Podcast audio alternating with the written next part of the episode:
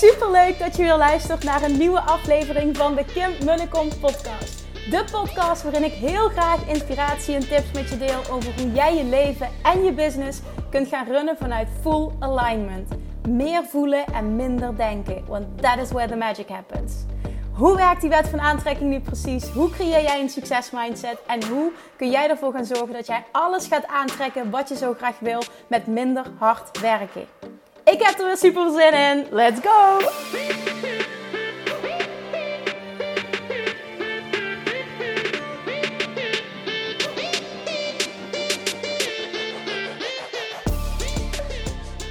Hey, hey, welkom bij weer een nieuwe aflevering van de Kim Kom podcast. Dit keer een interview. Ik werd namelijk een paar weken geleden geïnterviewd door Sonja van Bakel. Zij heeft de podcast Het Dertigers Dilemma. Super interessant, want dat is blijkbaar iets wat heel veel voorkomt. We zijn in gesprek gegaan. Ik wil er niet te veel over delen. Ik wil je nieuwsgierig maken. Ga lekker luisteren. En uh, let me know what you think. Tof als je mij en Sonja even... Nou, dat is niet netjes, Kim, wat je nu doet. Dat je Sonja en mij even tagt als je luistert. Um, deel de aflevering vooral. En let us know what you think. Zeker ook een aanrader om uh, de podcast van Sonja te gaan luisteren. Alright, there we go.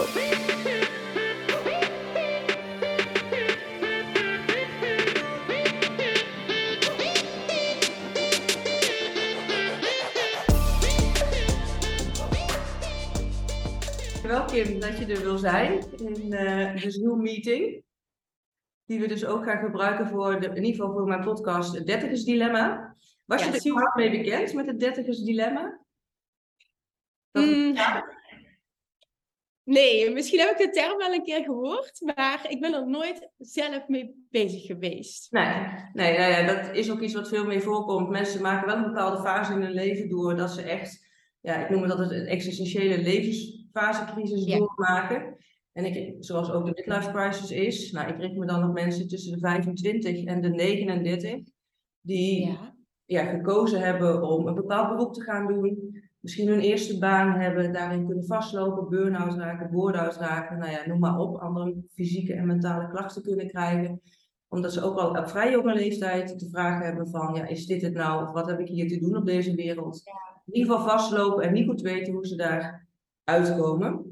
En de podcast en waar ik dus voor werk is eigenlijk om mensen hier sowieso op te attenderen dat dit bestaat. En dus ook, nou ja, in dit geval met jou in gesprek gaan, hè, want jij hebt ook een bepaalde ja, levensfase meegemaakt dat je een bepaald beroep hebt gekozen. Nou ja, als ik even vast een voorschotje mag nemen, daar vast in vastliep. Uiteindelijk je hart bent gaan volgen en nu op een heel ander level in je leven staat. Ja, dat is natuurlijk heel inspirerend voor mensen. Ja, ja. Ja, ik snap het. Ja. ja. Ja, ik denk dat voor mij de grootste sprong was om überhaupt uit die red, nou ja, red race, om, om uit, het, um, uh, uit de loondienst de, de, stap te maken. Dat was natuurlijk de eerste grote sprong en vervolgens kwam daar nog een andere sprong. Maar dat was voor mij een huge ding. Ja. Wat kun je ons even mee terugnemen? Want je bent rechten gaan studeren, volgens mij. Ja. Hoe ben je überhaupt tot die, keuze, tot die keuze gekomen? Is dat iets wat, wat een beslissing van je hart was? Was het vanuit je hoofd? Nee, dit was geen beslissing vanuit mijn hart. Heel eerlijk wist ik ook totaal niet wat ik moest gaan doen. Ik, ik had ergens altijd al het verlangen om iets met psychologie te gaan doen. Um, maar daar zat dan een vak bij, statistiek. En volgens mij moest je ook loten voor die opleiding. Ik was dan de enige die, die uh, naar Nijmegen of naar Tilburg moest gaan. Dat was voor mij dan... Ik vond dat heel eng op 18-jarige leeftijd. Al mijn vriendinnen gingen ergens anders naartoe. Dus ik heb de keuze gemaakt om maar veilig met de meute mee te gaan. Mijn vrienden gingen allemaal, bijna allemaal rechten doen, uh, een groot deel. En toen dacht ik, ja, waarom niet? Daar kan ik vast een... Um, ja. Kan ik alle kanten nog mee op? Vaak een, goede, een goede baan mee Ja, precies. Ja. Ja. Dat. Ja. ja, en ik denk na een half, na drie maanden al dacht ik, wat doe ik hier? Verschrikkelijk. Ik ben na een half jaar ook gestopt, na vijf, nou ja, het begon in september het curriculum en ik ben in januari al gestopt. Ja. Dus dat was uh, vrij snel. Toen ben ik een andere studie gaan doen in Nijmegen. Heb ik een jaar volgehouden. Uh, dat was het gewoon ook niet. Ik wist het gewoon niet. Ik zat niet op mijn plek. Ik was niet happy met mezelf. Ik wist niet wat ik moest gaan doen. Het was allemaal een beetje, maar ik wist vooral ook niet wat ik dan wel wilde. Dat was het vooral. Ja, want had je en toen uiteindelijk... Sorry dat ik je onderbreek, maar had je iets van huis uit meegekregen van hoe je keuzes maakt of hoe je doet waar je blij van wordt bijvoorbeeld? Nee, wat ik met zoveel liefde, want ik wil nooit iets uh, om, om, mijn ouders in een negatief daglicht te plaatsen, want dat is het absoluut niet. Maar ik heb met zoveel liefde meegekregen um, dat het belangrijk is om jezelf klaar te stomen voor een goede baan. Ja. En onafhankelijk te zijn financieel. En dat was het, daar was alles eigenlijk op gericht. Ik keek ook niet naar HBO-studies. Het moest minimaal universitair zijn. Dus anders was het niet goed genoeg. Zou ik niet het, ja, weet je, het, het onderste uit, de kam kunnen halen. Ik, het moest gewoon op het hoogste level zijn, want dan zouden mijn kansen op een goede baan zo groot mogelijk zijn. En goed is dan uh, financieel goed. Ja, dan moet je, moet je kijken, want je bent dus eigenlijk je hoofd gaan volgen, niet zo goed weten. Maar oh ja, ik ga met mijn vrienden mee, want anders kom ik soms alleen te staan. Hè. Dat is ook iets, zo'n angst van mensen van ja, als ik alleen kom te staan. Waardoor ze vaak keuzes maken die, ja, om, om verder van hun hart af te geraken. Nou ja, dat hoor ik ook van jou terug, dat het eigenlijk bij jou is gebeurd. Nog een keer een switch gemaakt. Ook daarin je geluk niet, niet gevonden.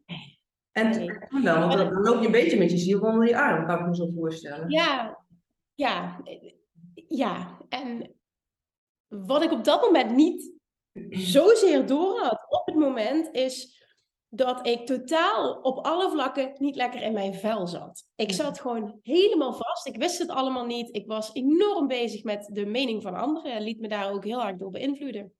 En, en misschien is het ook wel iets wat veel voorkomt op die leeftijd. Wat weet je nu als je 18, 19, 20 bent? Tenminste, nou ja, ik voel me nog maar een guppy ouders waren net gescheiden toen ik 16 was. Dat uh, had nog steeds een hele uh, flinke impact op mijn leven. Ja. En ja, op dat moment was het, het, voelde als het juiste om te doen binnen datgene wat ik kende. Ja. En ik voelde al heel snel inderdaad dat het me niet gelukkig maakte. Maar ik wist ook niet wat het dan wel was. Dus ik hobbelde maar lekker verder. Ja, en je had op dat moment ook niet iemand waar je daarmee kon sparren of hoe je daar je weg in kon vinden eigenlijk een worsteling die je dan zelf aan het doormaken was. Ja. Ja, en ik denk ook iets wat me is meegegeven vanuit vroeger is, het kan niet altijd leuk zijn. Oh ja. En je moet altijd ook dingen doen die je niet leuk vindt. Dat hoort erbij. Ja. En dat nam ik als waarheid aan, dus dit hoorde erbij. Ja, dus dan is het ook hard werken voor je studie, ook vind je het niet zo leuk, maar toch doorzetten. Ja, ja, dat. Ja. En hoe, hoe zat het met jouw vrienden? Herkenden die, hadden jullie het daar wel eens over? Nee, die vonden het fantastisch. Die zaten helemaal op hun plek. Ik zag ze ook gaan en die begon twee weken van tevoren al met studeren als we tentamens hadden. Ik denk, het was twee dagen van tevoren. En nee, die zaten wel op hun plek. Dus ik voelde me daarin ook, ja, de...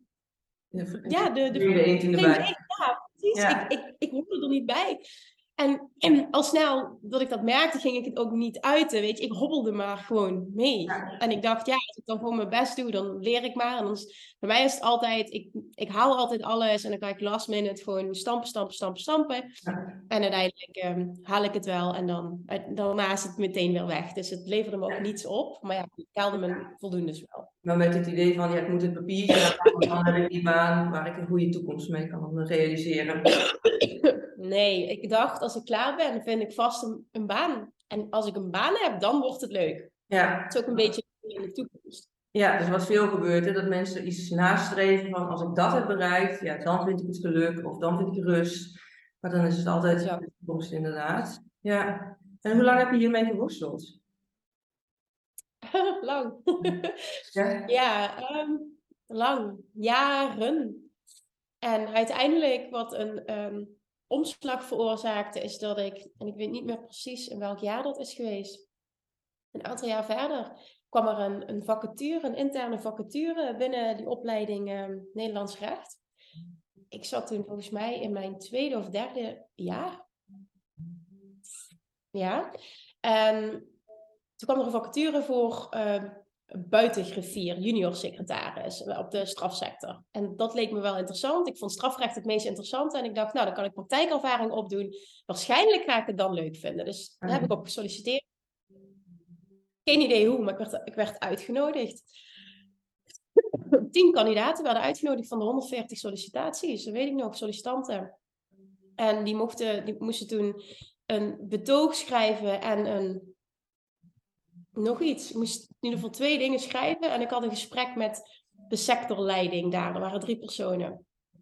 En uiteindelijk kreeg ik te horen dat ik met nog één iemand anders de functie had. ik dacht echt, hoe dan? Want eh, mijn, nou ja, schriftelijk was ik niet zo sterk, vond ik zelf. Uh, mijn cijfers waren helemaal niet hoog. Het was allemaal zesjes en zevens. Uh, maar uiteindelijk zeiden zij, wij vonden jou qua persoonlijkheid, en zoiets had ik nog nooit horen gekregen, heel erg binnen het team passen. Ik werd gekozen op energie. Nou, dat was voor het eerst in mijn leven dat Mooi dat, ze daarop uh, selecteren. Ja. Nou, ja, dus uh, ik dacht, oké, okay, interessant. Het was weer een, nou ja, het was echt een eye-opener van, oké, okay, dit bestaat dus ook in de, in, in, in de, work, hè, de werkende wereld. En ja, ik begon daar super trots en, en zin erin. Ik begon daar. En in het begin was het ook heel erg leuk. Want in het begin is het nog ook oké als je niet alles weet. Ja. En al vrij snel merkte ik dat als je een hele week bekijkt, dat ik vier van de vijf dagen op mijn kantoortje in een kamertje alleen met de andere persoon die ja. uitgekozen was. Um, vonnissen zat uit te werken en voorwerk zat te doen. Dus het was alleen maar papierwerk achter een computer. En één dag per week had ik dan zitting. En dat was dan fantastisch, want dan mocht ik met mensen werken. Ja. Ja, dus uiteindelijk ben ik daar uiteraard ook weer mee Ja, maar, je maar dat was wel dat van hey, dat met mensen werken, want als je, als je daarover vertelt, van die ene ja. dag, daar ging je wel van op aan. Ja. Dat, dat merkte ik dus, dat dat gebeurde. En toen vervolgens, um, wat er dus gebeurde, is dat uh, andere collega's van mij, die, die hadden daar een, een, een vaste dienst, waren al wel afgestudeerd en alles, ze zaten helemaal op hun plek daar. Die kwamen op dat moment naar mij toe, um, toen ik daar een aantal maanden werkzaam was kwamen die naar mij toe? Nee, dat is langer geweest, want ik heb daar bijna een jaar gezeten. Dus dat was toch al verder in die fase, ja. En toen uh, kwam die naar mij toe en, en één persoon uh, specifiek, die, die was als eerste, die zei, mag ik jou wat vragen? Ik zie jou de hele dag eten, maar jij bent uh, slank, zo slank. Hoe, hoe doe jij dit? En zij was inderdaad wat flinker en ja... Ik zei, oh ja, wat leuk dat je dat vraagt, want ik heb net best wel lang, meer dan vijf jaar, zeg, een gewichtsstruggle gehad. En uh, ik heb mijn eigen methode ontwikkeld en dit werkt. En zij werd ontzettend enthousiast. Wil je mij dit leren? Nou, ik haar geholpen. Zij ging binnen een paar weken al resultaat boeken. Een andere collega zag dat. Die kwam ook naar mij. Die zegt, wat jij met uh, die en die aan doen bent, uh, wil je mij dat ook leren? Ik denk, hoppa, kom maar. En ze gingen dan, ze volgden er drie. Toen kwam die persoon terug, de eerste. En die zei, Kim, en dat vond ik ook heel mooi. Blijkbaar was het dus wel van mijn gezicht af te lezen. Zij zegt, Kim, Waarom ga je hier niks mee doen? Je bent hier zo goed in. Je straalt helemaal. Kijk eens wat voor resultaten wij boeken. En het is overduidelijk dat jij hier niet gelukkig bent. Ja. En die kwam zo ontzettend binnen. Ik ben toen naar huis gereden. Het was een half uur of drie kwartier rijden naar huis die dag. En het enige wat ik heb gedacht is, waarom niet? Ja, dus eigenlijk is dat een opmerking geweest die voor jou echt een life-changing is geweest. Het was echt life-changing. Ja. ja. En dat heeft doen jou aan het denken gezet of doen voelen van, oh ja, wat wil ik dan eigenlijk? Ja, op dat moment nog niet, niet eens, wat, wat wil ik dan eigenlijk? Maar meer, waarom niet? Ik kon geen reden bedenken buiten angst en onzekerheid. Natuurlijk, logisch, want het is een nieuwe stap. Uh, waarom ik dit niet zou doen? Ik was op dat moment 25. Ik dacht, wat heb ik te verliezen? Ik heb geen relatie, geen kinderen. Um, hè? Ik, ik, hoef voor niemand te zorgen. Dus ja waarom probeer ik dit niet gewoon? Ja. Dat heb ik toen. Ja, dus toen ben je weggegaan bij die baan? ja, binnen twee weken.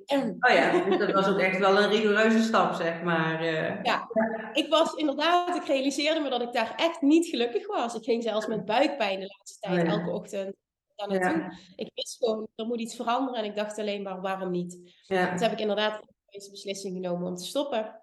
Ja. Het was ook mogelijk om zo snel te stoppen. En uh, ja, een andere kant op te gaan, die niet meteen geld opleverde uiteraard. Dus daar was nog een tussenstap voor nodig, maar het was vooral die keuze, die beslissing en het doen, was het allerbelangrijkste. Ja, en dat is vaak hè, wat ik ook wel hoor van mensen, dat ze eigenlijk al voelen van dit is niet mijn weg, bij een bepaalde studie misschien al, of toch misschien met werk. En dat ze dan toch doorgaan, ook al gaan ze met buikpijn naar het werk, omdat ze denken, ja, maar ik weet niet wat ik anders moet. Of en dat ze echt daarin iemand nodig hebben, in dit geval jij, een collega die jou op een ander spoor brengt, om je daar heel bewust van te worden van, oh ja, waarom niet in dit geval bij jou? Ja. Ik had daar nooit over nagedacht. Misschien moet ik daar iets Nee. Nooit. Nee. nee. ook niet met andere mensen over gehad. Of, of die zeiden, Nee. je bent hier niet gelukkig. Of...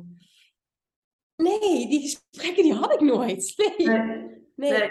Nee. En toen, want dan ben je dus weggegaan daar. Wat ben je toen gaan doen? Toen eh, moest ik, eh, ik moest wel zorgen, want ik moest huur betalen. Dus eh, ik, ik moest zorgen dat, dat, er, dat er inkomsten waren. Dus wat ik toen ben gaan doen, is op dat moment eh, ben ik gaan werken als verkoopmedewerker bij de kledingzaak Veromoda. Ja. Eh, daar kende ik de bedrijfsleider, ze had me al een paar keer gevraagd. of de store manager, had me een paar keer gevraagd, wil je niet komen werken? En iedere keer nee gezegd. En toen dacht ik, ik loop daar naartoe, want nu denk ik dat het een mooie, een mooie opportunity is. Dus eh, dat kon. Dus ik ben daar begonnen. En daarnaast ben ik eh, drie uurtjes per week, op dat moment werd ik gevraagd om tennisles te geven. Dat heb ik toen gedaan. En daarnaast ben ik gestart met een opleiding tot voedingsdeskundige. Ja. En ik, ik durf niet precies te zeggen wanneer, welk jaar, welke maand dat dat allemaal is geweest. Maar ik weet wel dat binnen een half jaar ehm, ben ik toen mijn eigen praktijk gestart. Ja. Omdat er een krantartikel, er kwam een artikel in de krant, nieuw gezondheidscentrum wordt geopend in Roermond, was de plek waar ik woonde. Mijn vader had het uitgescheurd. Die, eh, die, die, ehm, nou ja, die vond het allemaal maar spannend, de keuzes die ik had gemaakt. Ik werd niet echt met armen ontvangen, logisch ook. En toen zei hij, kijk, is dit niet wat voor jou? En toen heb ik gebeld, mocht ik daar op gesprek komen. Heb ik me daar een beetje doorheen gebluft. En toen eh, kon ik daar een ruimte huren. Toen heb ik een huurcontract getekend voor twee jaar. Ja. Vraag me niet waar ik het vertrouwen vandaan heb gehaald. Maar ik heb een huurcontract getekend toen van twee jaar. En een half jaar later ehm, een praktijkruimte ingericht. Website gefixt Ja. en eh, gestart. En toen ben je dus met mensen gaan werken. Iets waar je van aanging, zeg maar. Waar je blij van werd. Wat je leuk vond. Ja. Maar ik merkte ook wel zelfs als verkoopster, ook al was ik dan niet op mijn plek, maar ehm, eh, bij die paskamers, dan mocht ik altijd staan, want ik was het beste met mensen. Dus mensen daar helpen, adviseren. Ik merkte gewoon, oké, dit is het gewoon. En ja. in, in welke vorm, ja, dat, dat Ja, uiteindelijk heeft een dat... je weg in te vinden, maar eh, dat is ook gaandeweg. Mijn persoonlijke beleving of overtuiging is ook wel op het moment dat je een eerste stap zet, dan komen de vervolgstappen ook wel. Maar je hebt ergens te beginnen, want ja, je weet het niet gelijk. Ja. Dus ja. Dus toen heb ik eigen praktijk gestart en dus ook om dat te kunnen realiseren, zei je wel van, ja, ik heb gewoon mijn huur te betalen, dus ik kies er ook voor om een baan in loondienst, weliswaar een andere baan, maar wel iets erbij te doen en een tennisles, om dan Ja. wel daarin je, eigenlijk je hart te kunnen volgen. Ja, Ja. al vrij snel ben ik meer uren tennisles gaan geven, want dat kon ik van eh, drie, vier uur 's middags tot elf uur 's avonds doen. En overdag bouwde ik dan mijn praktijk op. Ja. En hoe stonden je ouders hierin? Want je zei al, ze vonden het heel spannend.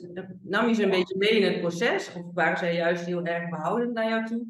Ehm, nee, jawel. Ik, ik heb een hele goede band met mijn ouders. En ik deelde dat ook allemaal. Maar ik, ik vergeet nooit meer wat, wat mijn vader zei toen ik, eh, toen ik zei... Ik stop bij de rechtbank en ik wil eh, als voedingsdeskundige gaan werken. Die zei... Is dat niet een beetje onder je niveau? Dat is het eerste wat hij zei. Want ja, dat is natuurlijk al die tijd wat ik ook mee had gekregen. Zo hoog mogelijk.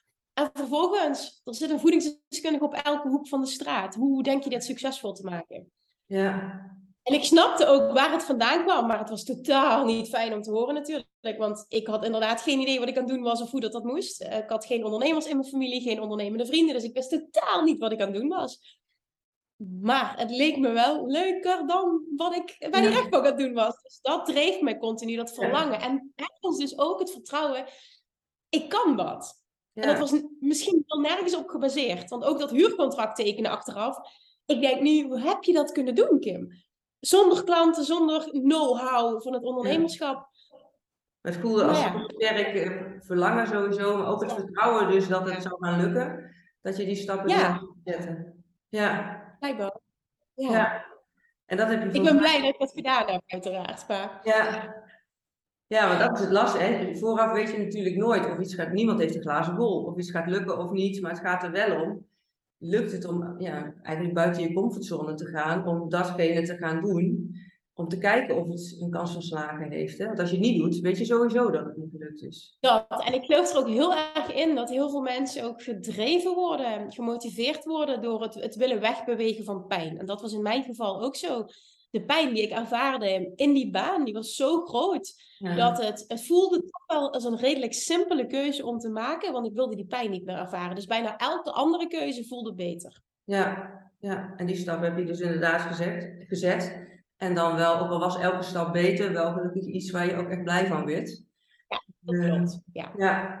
En je bent dan voedingsdeskundige geworden. Je hebt volgens mij een hele succesvolle praktijk uh, daarin gehad. Ja, dat klopt, ja. Wat ook ja, weer de kanttekening had. Ja, ja, dat klopt. Ja, het, het, het ging inderdaad heel goed. Ik heb het eerste jaar heb ik heel veel gratis gedaan om alles op te bouwen en echt een naam te creëren. Dus dat, daar stond het eerste jaar uh, in het teken van heel veel um, gratis geven, presentaties geven. had ik nauwelijks klanten toen. En het tweede jaar begon het te lopen. En na 2,5 jaar draaide mijn praktijk zo goed. Ik had echt 60, 70 klanten per week. Uh, dat ik um, afscheid durfde te nemen van mijn uh, tennislessen. Want op dat moment werkte ik heel veel. Ja. En toen durfde ik het los te laten, de, de vastheid als het ware. En, en toen ben ik volledig voor mijn praktijk gegaan na 2,5 jaar. Ja. ja. En hoe heb je dat volgehouden in die tijd? Want dubbele baan, ontzettend veel klanten. Ja, um, ja dat was um, knobbom en gaan. Ja. En ik had de modus van nog steeds hard werken. Ja, het was alleen maar hard werken, maar het was wel, ik vond het leuk. Ja, oké. Dus dat is wel een heel groot verschil met alles wat ik in het verleden had meegemaakt. Voor het eerst in mijn leven vond ik het leuk. Ja. En ook al zat ik vol, ook al was het druk, het waren allemaal mijn eigen keuzes. Ja. En dat voelt anders. Ja, want hoe was het überhaupt voor jou om, om dus een baan te hebben waar je het ook echt leuk in had? Wat je dus voor het eerst ervaren? ja, nieuw. Ja. en ik dacht, oké, interessant, dit bestaat ook. Ja, ja ik was altijd heel snel in, in vorige banen en ik dacht altijd dat het aan mij lag. En natuurlijk lag dat ook aan mij. Alleen het punt was dat ik gewoon niet op mijn plek zat. Ik heb heel veel prikkels en heel veel uitdaging nodig. En in het ondernemerschap kan ik mezelf dat geven. Ja. ja. Sonja, mag ik heel even één glas water gaan halen? Ik heb zo'n last voor mijn kind. Zo terug. Ja, is goed. Uh, ik even teruggaan waar we waren gebleven. Want je had je eigen praktijk uh, opgericht. Uh, eigenlijk je hart aan het volgen, wel met de combinatie met een andere baan. En dus echt ook in het kader van hard werken. Ehm, na twee jaar heb je je uh, tennislesbaan, zeg maar, op kunnen zeggen. Omdat je toen ja, durfde te vertrouwen op je praktijk en daar voldoende inkomsten uit had. Ja. Ehm, was je toen ook al bezig met waar je nu mee bezig bent? Even een sprong nee. naar nu. Nee. dat begon pas zes jaar later. Dus ik heb een hele lange tijd toen uh, fulltime uh, die praktijk gedraaid. En dat ging heel goed. Um, en ik werkte me helemaal kapot en dat had ik niet in de gaten. en totdat inderdaad in 2016, ik ben in 2011 gestart als ondernemer, in 2016, toen um, kwam er een verlangen van ik, ah, ik merk dat ik continu tegen een bepaald inkomensplafond aan zit. Ik, ik moet nee zeggen tegen klanten, want ik zit zo vol, dus ik kan niet meer iedereen helpen. En het, het liep gewoon niet meer lekker op verschillende vlakken. En ik voelde gewoon, ik, ik kan er niet het maximale uithalen. En op dat moment wist ik nog niet hoe, maar wel, ik had een heel sterk verlangen om het anders te gaan doen en om mensen um, in heel Nederland te gaan helpen. En Vooral ook om, omdat ik een aantal mensen om me heen zag. Dat was toen in Nederland wat meer upcoming. Of in ieder geval, ik zag het. Bedrijf van offline naar online. Ja. Dat, dat was voor mij... Oké, ja, dit, dit moet uh, een grote doorbraak kunnen zijn. Want dan kan ik heel Nederland mensen helpen. Kan ik een schaalbaar iets creëren. Maar ik had geen idee hoe. En toen ben ik op vakantie gegaan naar Egypte in september 2016. En op dat moment kwam er inderdaad een Facebook bericht voorbij. Een Facebook advertentie van Simone Levy. Eh, waarin zij haar um, M-pop training aanbood. Uh, van, van offline naar, naar online. En ik dacht, ja, maar dit is het. dus daar ben ik... In jouw ja, verlangen was er precies in ja. plaats. Exact. Dus zonder twijfel heb ik daar ja tegen gezegd. Ja. Een fikse investering doen voor mij. maar ik, dacht, ik voelde gewoon alles, dit moet ik gewoon doen. En um, toen was de bedoeling, het was toen september toen ik daar ja tegen zei. De bedoeling was om in januari te starten. En toen kreeg ik een mailtje toen ik thuis was. We starten in oktober. Als je wil kun je meedoen. Dus ik dacht, yes, let's go. Dus ik ben er meteen ingestapt. En ik werkte dus nog 60, 70 uur per week. Ik um, was een stagiaire aan het opleiden. En ik begon dus met een opleiding. Ja. dat ging niet goed. Dat zag ik niet aankomen, maar in januari uh, toen uh, belandde ik in een burn-out. Ja, ja, omdat je continu eigenlijk in een overdrive-modus zit, als ik het zo ja, ik... me aanstaan. Ja. En, en het mooie was dat iedereen om mij heen, mijn ouders ook, eh, die, die zagen dit aankomen, die waarschuwden mij daar ook voor. Maar ik dacht alleen maar, waar heb je het over? Ja. En ineens ging, ja, ging echt het licht uit. Ja. ja. maar dan trekt je lijf vanzelf al een keer aan de bel van tot hier en niet verder. Ja, ja. ja dus dat was ook weer voor jou zo'n moment van uh, in je leven. Ja. Van, ja, wat jou, het was jouw inkomsten wat wegviel. Of tenminste, als je burn-out hebt en je zit thuis, dan kun je niet ja. nog eens werken. Nee, en wat er toen gebeurde is dat de eerste week al dat ik thuis kwam te zitten, um, mijn moeder die liep stage bij mij en ik zei stagiaire, want ik, dat was de vijfde persoon die op dat moment stage liep. Ja. En uh, toen belde zij mij op, dat weet ik nog heel goed. ik zat heel zielig op de bank in mijn appartementje rond. En toen belde ze me op, zegt ze, Kim, zal ik het overnemen? En toen zei ik tegen haar, ik zeg, durf je dat? Het zal wel moeten, hè, zei ze. Ja. Vergeet het gesprek nooit meer. Ja, zei ze, het zal wel moeten. Ik zeg, ja, dat zou ik fantastisch vinden als je dat zou doen. Ik zeg, dan wil ik wel heel graag alle klanten zelf eventjes een bericht sturen om de situatie uit te leggen, heel transparant te zijn en de keuze te geven. Wil je uh, door Petra geholpen worden of niet? Ja. En dat heb ik toen gedaan. Het waren honderden mensen op dat moment. Heb ik allemaal een bericht gestuurd en ik was, vond het best wel spannend, omdat mijn overtuiging was, ja, die willen allemaal bij Kim. Ja. Maar er werd ongelooflijk veel begrip getoond. En van al die mensen was er slechts één die negatief reageerde. Slechts één. en dat was fantastisch. Ja. ja, ik heb bijna iedereen toegedragen toen uh, naar mijn moeder. En zij is toen gaan begeleiden. En dat maakte dat ik letterlijk in één klap volledig me vrij voelde. Ja. En opnieuw kon beginnen. Ruimte voor jezelf. En mezelf de vraag kon stellen, oké, en wat wil ik dan nu? Hoe gaan we dit nu anders doen? Ja, want ik kan me voorstellen dat je daarvoor helemaal geen tijd voor had om daar überhaupt bij stil te staan ik wist wel, ik ben bezig met een andere realiteit creëren. Maar ik had ook niet in de gaten dat ik dat nooit had kunnen realiseren met zoveel uur werken, een opleiding volgen, stagiair opleiden. Er was geen ruimte om iets nieuws te doen, maar ook dat zag ik. Nee, dan trekt je lijf of het universum, hoe je het maar wil zeggen, die geeft dan vanzelf wel een keer een signaal van tot hier en niet verder. Waardoor je wel moet op een andere, op een andere ja. ja. En daar ben ik heel dankbaar voor, want dat heeft wel gemaakt dat ik in één klap vrij was. Zo voelde het. En dat waren keuzes die ik zelf niet had durven maken, zo rigoureus. Nee. Dus en dat, dat was wel wat er moest gebeuren, en dat wist ik, maar ik durfde het niet, omdat ik bang was dat ik dan in één klap al mijn inkomsten kwijt was. En um, ook niet het vertrouwen had dat ik dat online, dat ik meteen wist wat ik moest doen, dat ik meteen daar een publiek voor had en ja, dat ik meteen dus klanten had en inkomsten had. Dat vertrouwen had ik niet.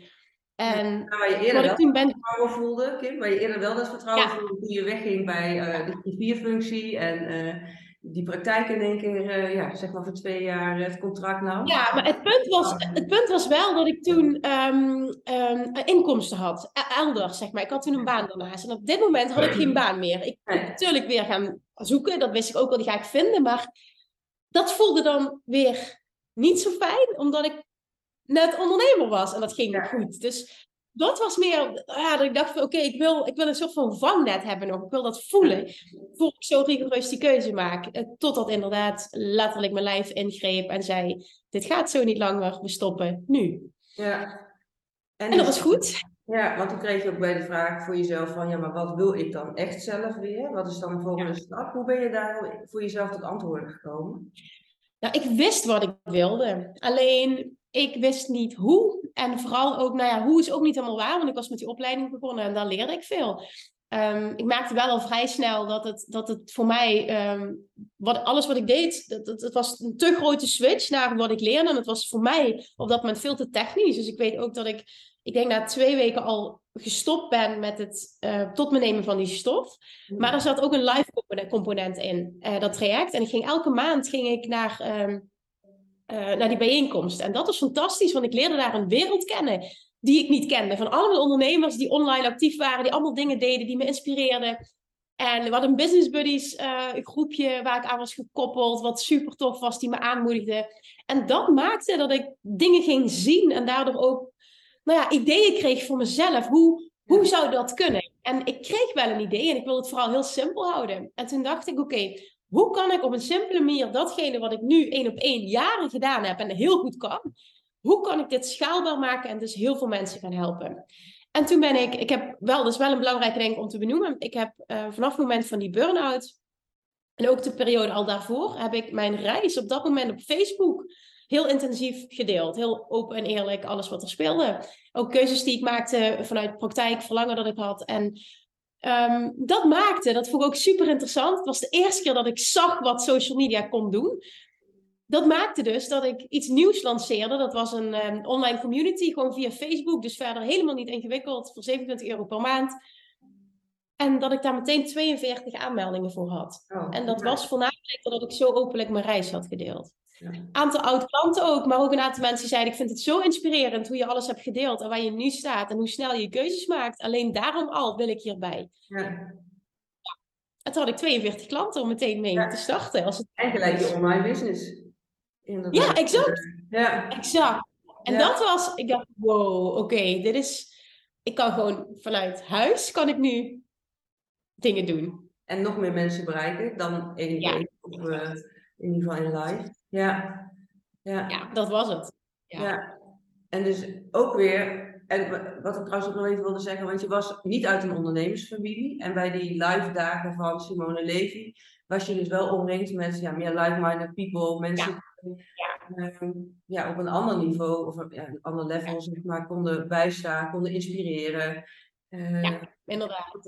En ook dat ik, dat ik feedback vroeg. En, en je, het is een nieuwe wereld en ik vond het gewoon fijn om de bevestiging te krijgen. Zou ik doen? Is het idee, dat. Ja. En dat gebeurde. En ik merkte dat ik dat heel fijn vond, ja. Ja, en toen ontstond dus jouw online business. Ja, inderdaad. En toen, uh, ik, heb altijd al het, ik had altijd al het verlangen, want dat was voor mij ultieme vrijheid, dat ik mijn laptop zou pakken en dat ik ergens naartoe zou reizen alleen. Um, en voor een aantal maanden en daar gaan wonen en werken. Dat verlangen heb ik altijd gehad. Dat was voor mij ultieme vrijheid. Ja. En dat heb ik dit jaar gedaan. Ik ben later uh, dat jaar ben ik toen uh, naar Bali vertrokken voor een aantal maanden. Ja. En op dat moment heb ik toen echt gevoeld wow, als ik terugkijk naar alle nou ja, shit die ik heb ervaren en het niet weten, ik zit zo op mijn plek nu. Ik was zo gelukkig. Ja. ja, dit was gewoon het ultieme. Ja, en dan moet je nagaan, als je helemaal teruggaat in jouw studiekeuze, dat er geadviseerd werd, neem een baan met een universitaire opleiding, omdat je dan een goede toekomst voor jezelf hebt. Nou, daar liep je in vast. Je gaat stap voor stap eigenlijk de weg van je hart volgen. En als je dan kijkt naar waar je nu staat, ja, over goede baan gesproken.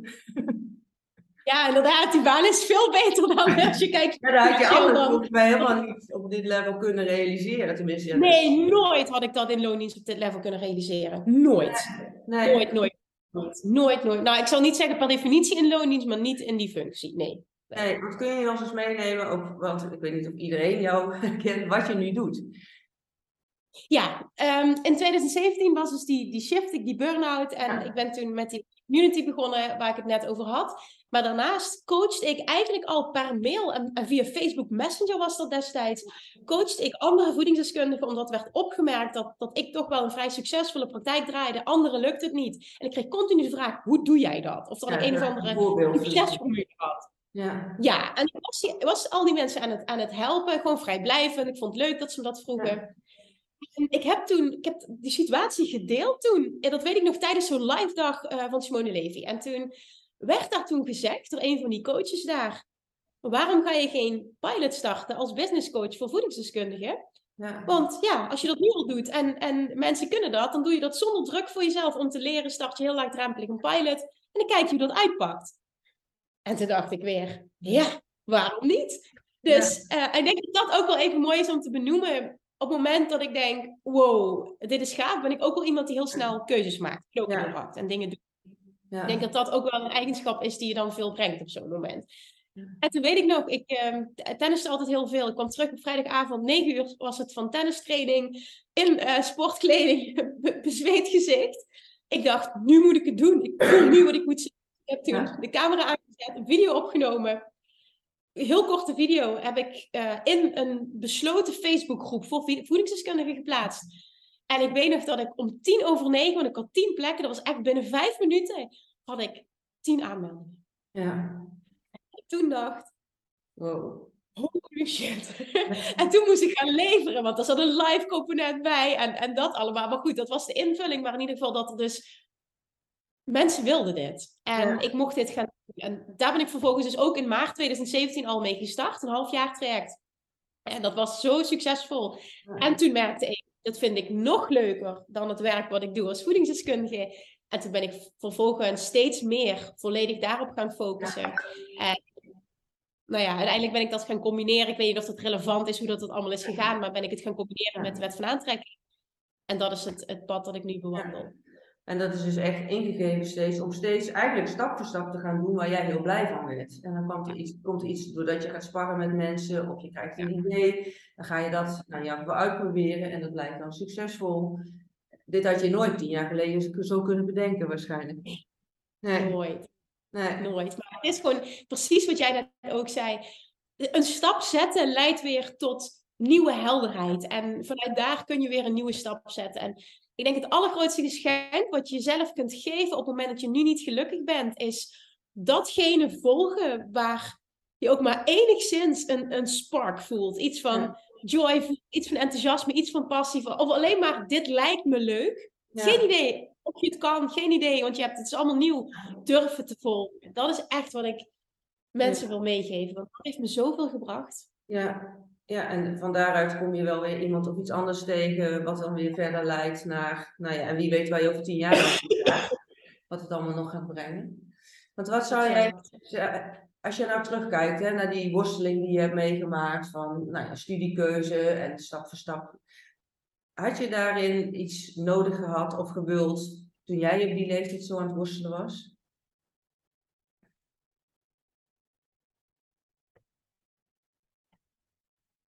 Denk achteraf dat ik het fijn had gevonden. Ik weet niet of het iets veranderd had, maar dat ik het fijn had gevonden als ik iemand had gehad die tegen mij had gezegd dat het allerbelangrijkste is dat ik doe waar ik gelukkig van word. En dat ik er ook mag vertrouwen dat als ik dat pad volg, dat het financiële stuk vanzelf volgt. Ja, ja, dus in plaats van de overtuiging van hard werken en. Uh, ja, en vooral dat het in eerste instantie gaat de baan vinden die het meeste oplevert financieel. Dat gaan doen waar je het meest blij van wordt. En erop vertrouwen dat dat pad altijd leidt naar het financiële wat jij nodig hebt. En zelfs nog veel, veel meer dan dat. Ja, ja. en als dat. Nou ja, als je daar, nou ja, nu heb je uiteindelijk ook je pad bewandeld, maar voor de mensen die dus nu worstelen met ja, wat wil ik in het leven, of die steeds met tegenzin naar werk gaan, hè, met een steen in maar, dat dit wel echt je boodschap is van ga vooral doen waar je blij van wordt. Ja, en dat kan altijd in combinatie, zoals jij ook hebt gedaan, en dat doe ik zelf ook, hè, met iets daarnaast in het begin van een stuk vastigheid en inkomen, dat je wel in je leven kan voorzien. Je hoeft niet rigoureus alle schepen achter je te verbranden, kan ook, maar er zijn er tussenstappen in en van daaruit... Absoluut. Het kan veilig.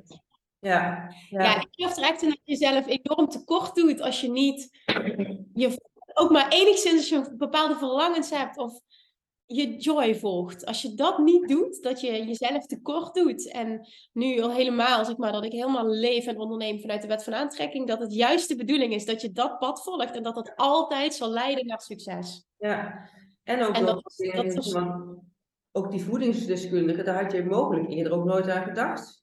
Voordat het überhaupt nee. wat jou... Uh... Niets, niets van alles wat ik nu doe had ik ooit uh, zelf kunnen bedenken. Het is allemaal precies gelopen zoals het had moeten lopen. Ja. ja. Ja, dus dat is eigenlijk inderdaad de, mooie, uh, voor de mensen die luisteren, van ga je hart voelen, dan ontvouwt het pad zich. En, nou ja, en ik denk ook wel, ja. ja. dat je dus iemand in je omgeving kan hebben die je hierin ondersteunt om in ieder geval met je in gesprek te gaan of, of nou ja, daarover kan sparren. Maar uiteindelijk ben jij wel degene die ballen moet hebben om die keuze te durven maken. Ja.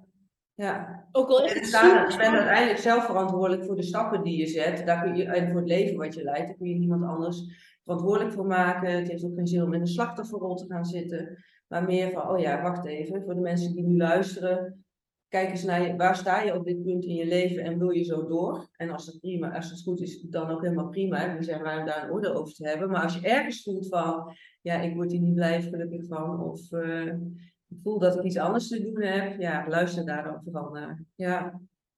Ja. Ja. Ja. En, jij hebt ook twee kinderen, uh, Julian. Ja.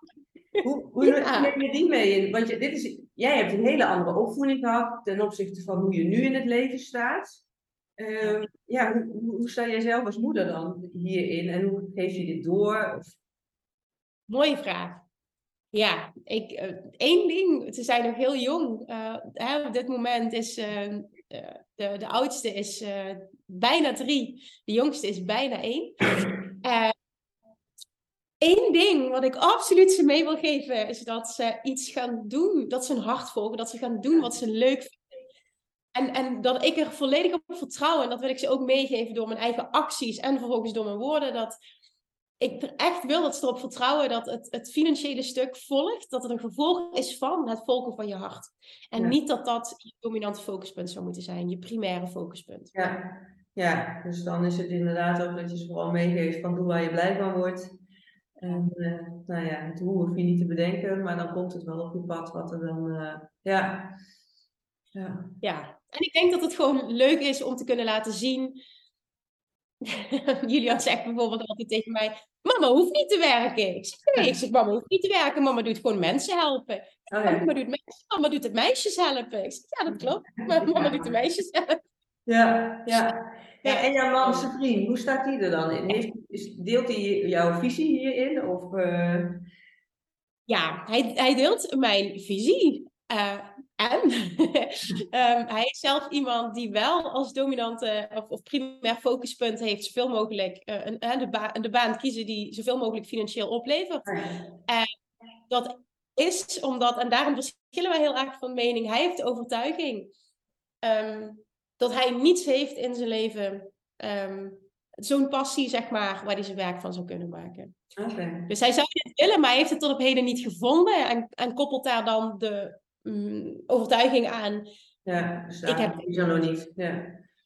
Ja. Of dit bestaat niet voor iedereen, dat meer. Ja, ja. en hoe, hoe gaan jullie daar dan met de kinderen? Want dat zijn al twee verschillende visies in eenzelfde gezin.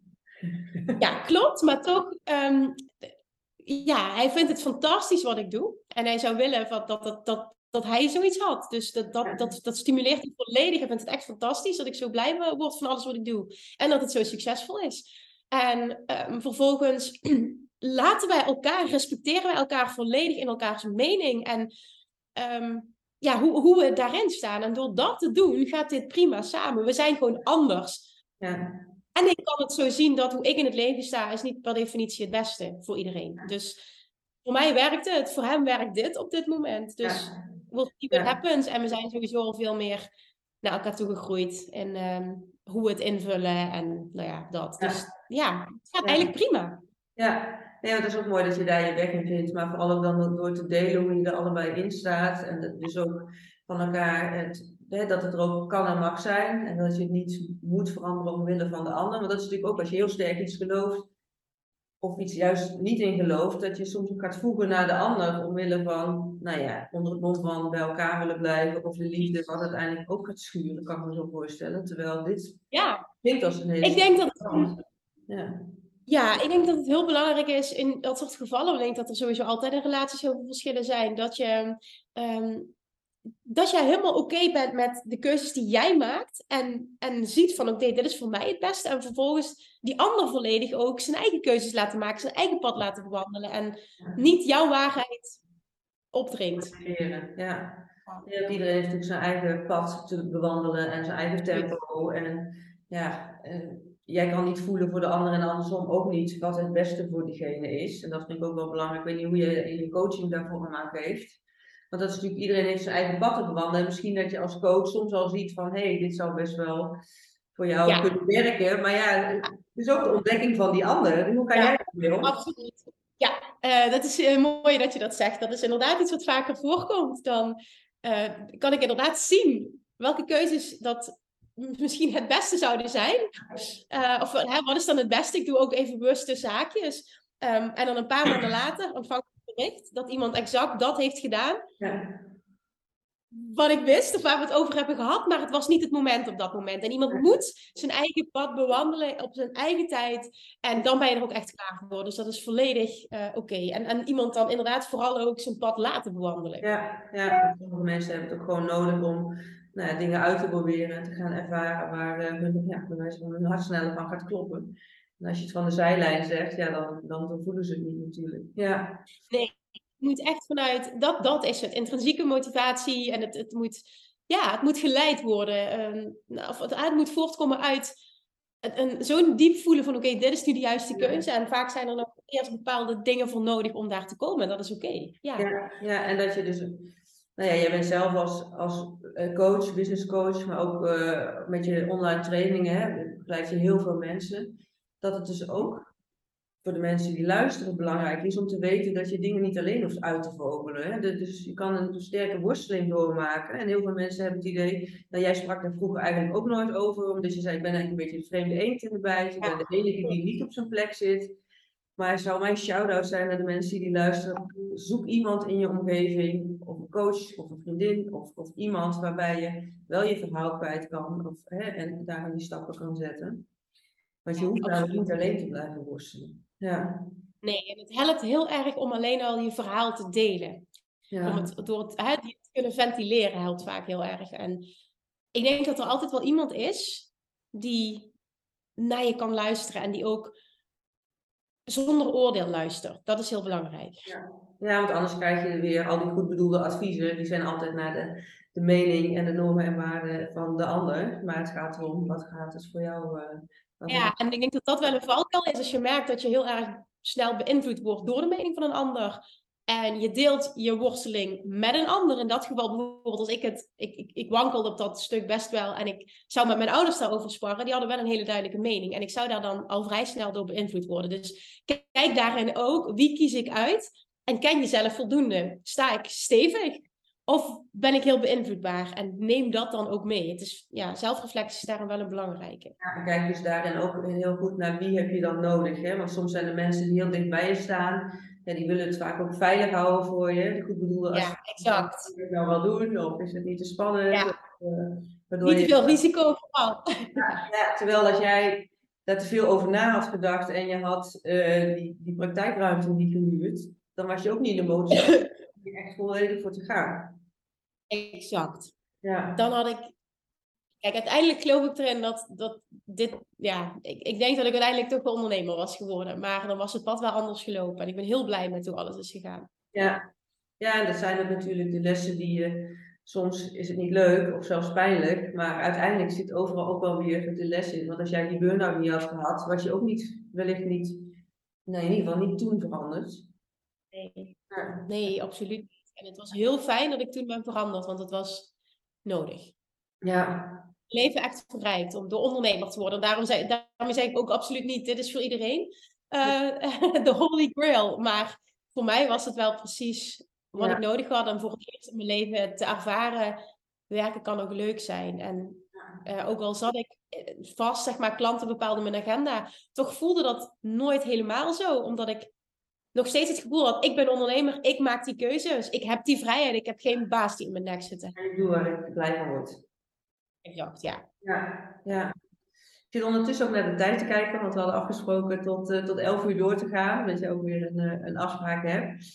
Uh, dus we hebben even je reis doorgenomen, maar hè, ook de worstelingen die je hebt gehad. Nogmaals de boodschap dat als je echt je hart volgt en de regie ook over je leven neemt. Hè? Dus niet maar doorgaat met de dingen terwijl je er niet blij van wordt, maar ook de keuzes durft te maken om het anders te gaan doen.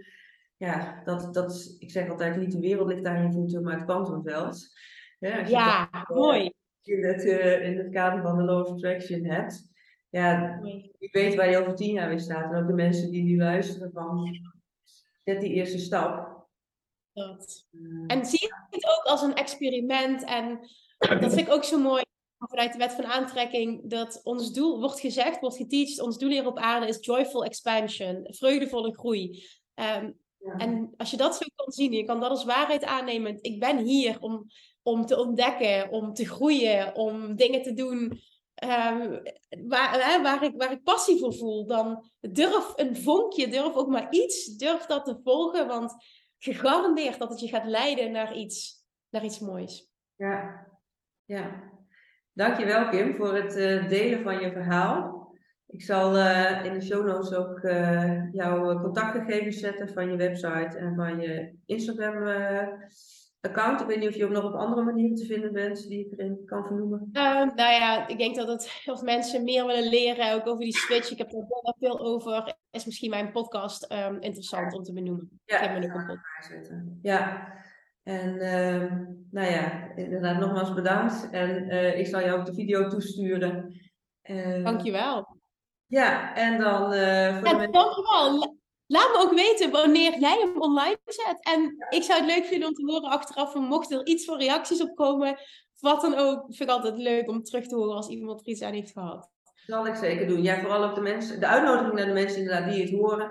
Uh, maak, als je een, een podcast luistert, of tag ons op Instagram om je verhaal te delen. Want ik denk dat het ook heel belangrijk is van wat je hier uithaalt um, en of wat, welke stappen je hieraan verbindt, dat het ook weer helpt om dat te delen, om zo het bereik ook weer steeds groter te maken, zodat ook andere mensen dit mogen horen en nou ja, uiteindelijk die stap kunnen zetten. Ja. ja. want hoe meer mensen hier bewust van worden, ik denk dat dat erg belangrijk is. Namelijk, op het moment dat je er bewust van bent, dan kun je een keuze maken. En anders overkomt het leven je. En je kan echt de regie nemen om het ja, Ja, dat is mooi dat je dat benoemt. Dat dat je de regie gaat nemen over je leven in plaats van dat je het idee hebt continu het, het leven overkomt me en ik weet niet um, wat mijn pad is in deze wereld. Nee, nee, en dat heb je, nou ja, dat is iets wat je uh, stap voor stap te doorlopen hebt, maar dat ontvouwt zich. Alleen ja, je moet wel in beweging komen. Anders. Uh, ja. ja. Oké, okay, nou ik hou je op de hoogte, Kim, van uh, de ontwikkeling. Dankjewel. Podcast. En nou ja, we houden via Instagram wel contact. Dankjewel. Heel erg leuk. Dankjewel nogmaals voor de uitnodiging. Dankjewel. Hey, doei doei. Lievertjes, dankjewel weer voor het luisteren. Nou, mocht je deze aflevering interessant hebben gevonden, dan alsjeblieft maak even een screenshot en tag me op Instagram. Of in je stories, of gewoon in je feed. Daarmee inspireer je anderen en ik vind het zo ontzettend leuk om te zien wie er luistert. En nog één dingetje. Voor alle gratis content die ik aanbied, zou je alsjeblieft één dingetje terug willen doen. En dat is: ga naar iTunes, zoek de podcast op, scroll even naar beneden en laat een korte review achter. Hoeveel meer reviews namelijk, hoeveel beter de podcast gevonden wordt in iTunes en hoeveel meer mensen ik kan bereiken met mijn boodschap. Super, super dankjewel alvast en tot de volgende keer!